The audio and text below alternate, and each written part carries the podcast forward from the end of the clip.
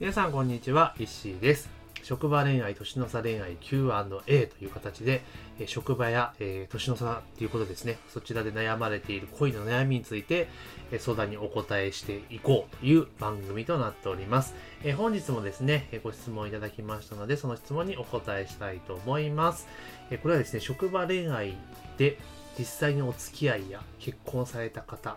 ことがある方へのご相談という形なんですけれども、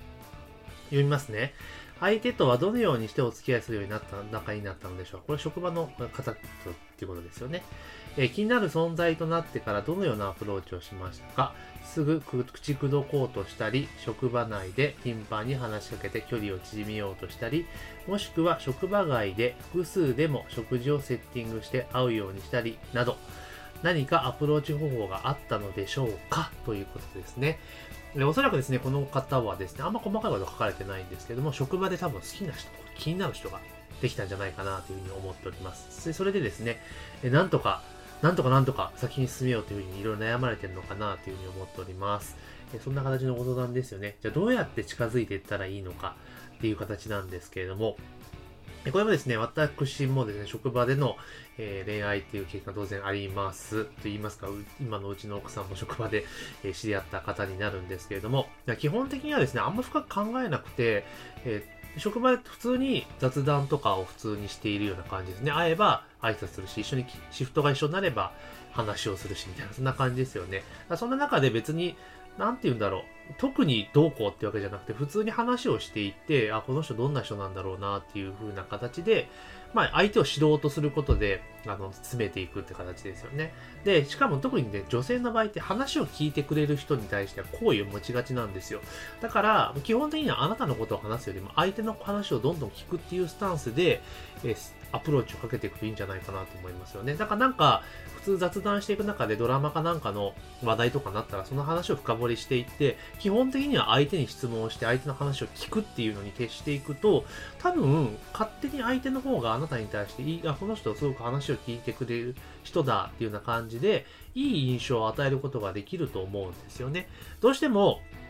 こうやってなんか自分のお気に入りの人ができたってなっちゃうと、ついつい我が、なんか自分のことを自分のことを知ってもらおう知ってもらおうっていう形で、ぐいぐい言っちゃいがちなんですけれども、それって意外に逆効果になっちゃうんですよね。だから、あ、この人いいなと思ったら、まずその人のところに近づいてちょっと話をする機会は当然作らなきゃいけないと思うんですよ。でもそんな職場なん、多分同じ職場ですから、多分いろいろ話しかける機会とか何らかあるじゃないですか。でそんなところのところで、まあなんか新しい、なんか、なんだろう、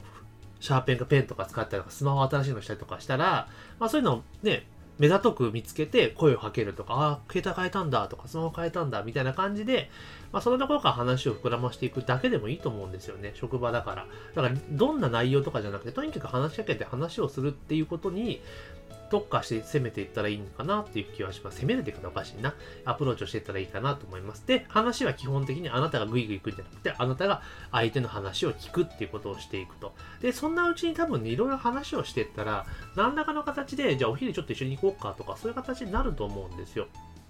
なので、まあ、とにかく今やるべきことは、あの、あれです。とにかく相手と話す機会を作って、相手の話をいっぱい聞くってことをですね、意識してやられるといいんじゃないかなというふうに思ってます。ほとんどやっぱね、女性、女の方っていうのはね、本当話を聞いてほしいだけなんですよね。基本的には。男って課題解決をしたいので、なんか相談されたら、相談に答えがちになっちゃうんですよ。答えなんか言わなくていいんです。話を聞いてあげて、そうだよね、だよね、大変だよね、みたいな感じで合図中っとくだけでも、えー全然効果的になりますので、えーまずはそんな感じでですね、まあ話をするっていうことをしていきながら、かつ、まあそんな話になってきたら、話の聞き役に徹するってことで、あの、距離を縮めていく、聞き役に徹していけば、まあ、自然と距離は縮まっていくと思いますので、まずはですね、話しかけるってことからやって、話しかけて相相手の話を聞く。えそんな形で進めていただけるといいんじゃないかなというふうに思っております。そんな感じですかね。なので、ぜひですね、頑張ってまずは話しかけるってことに、えチャレンジしてもらえればいいんじゃないかなというふうに思っております。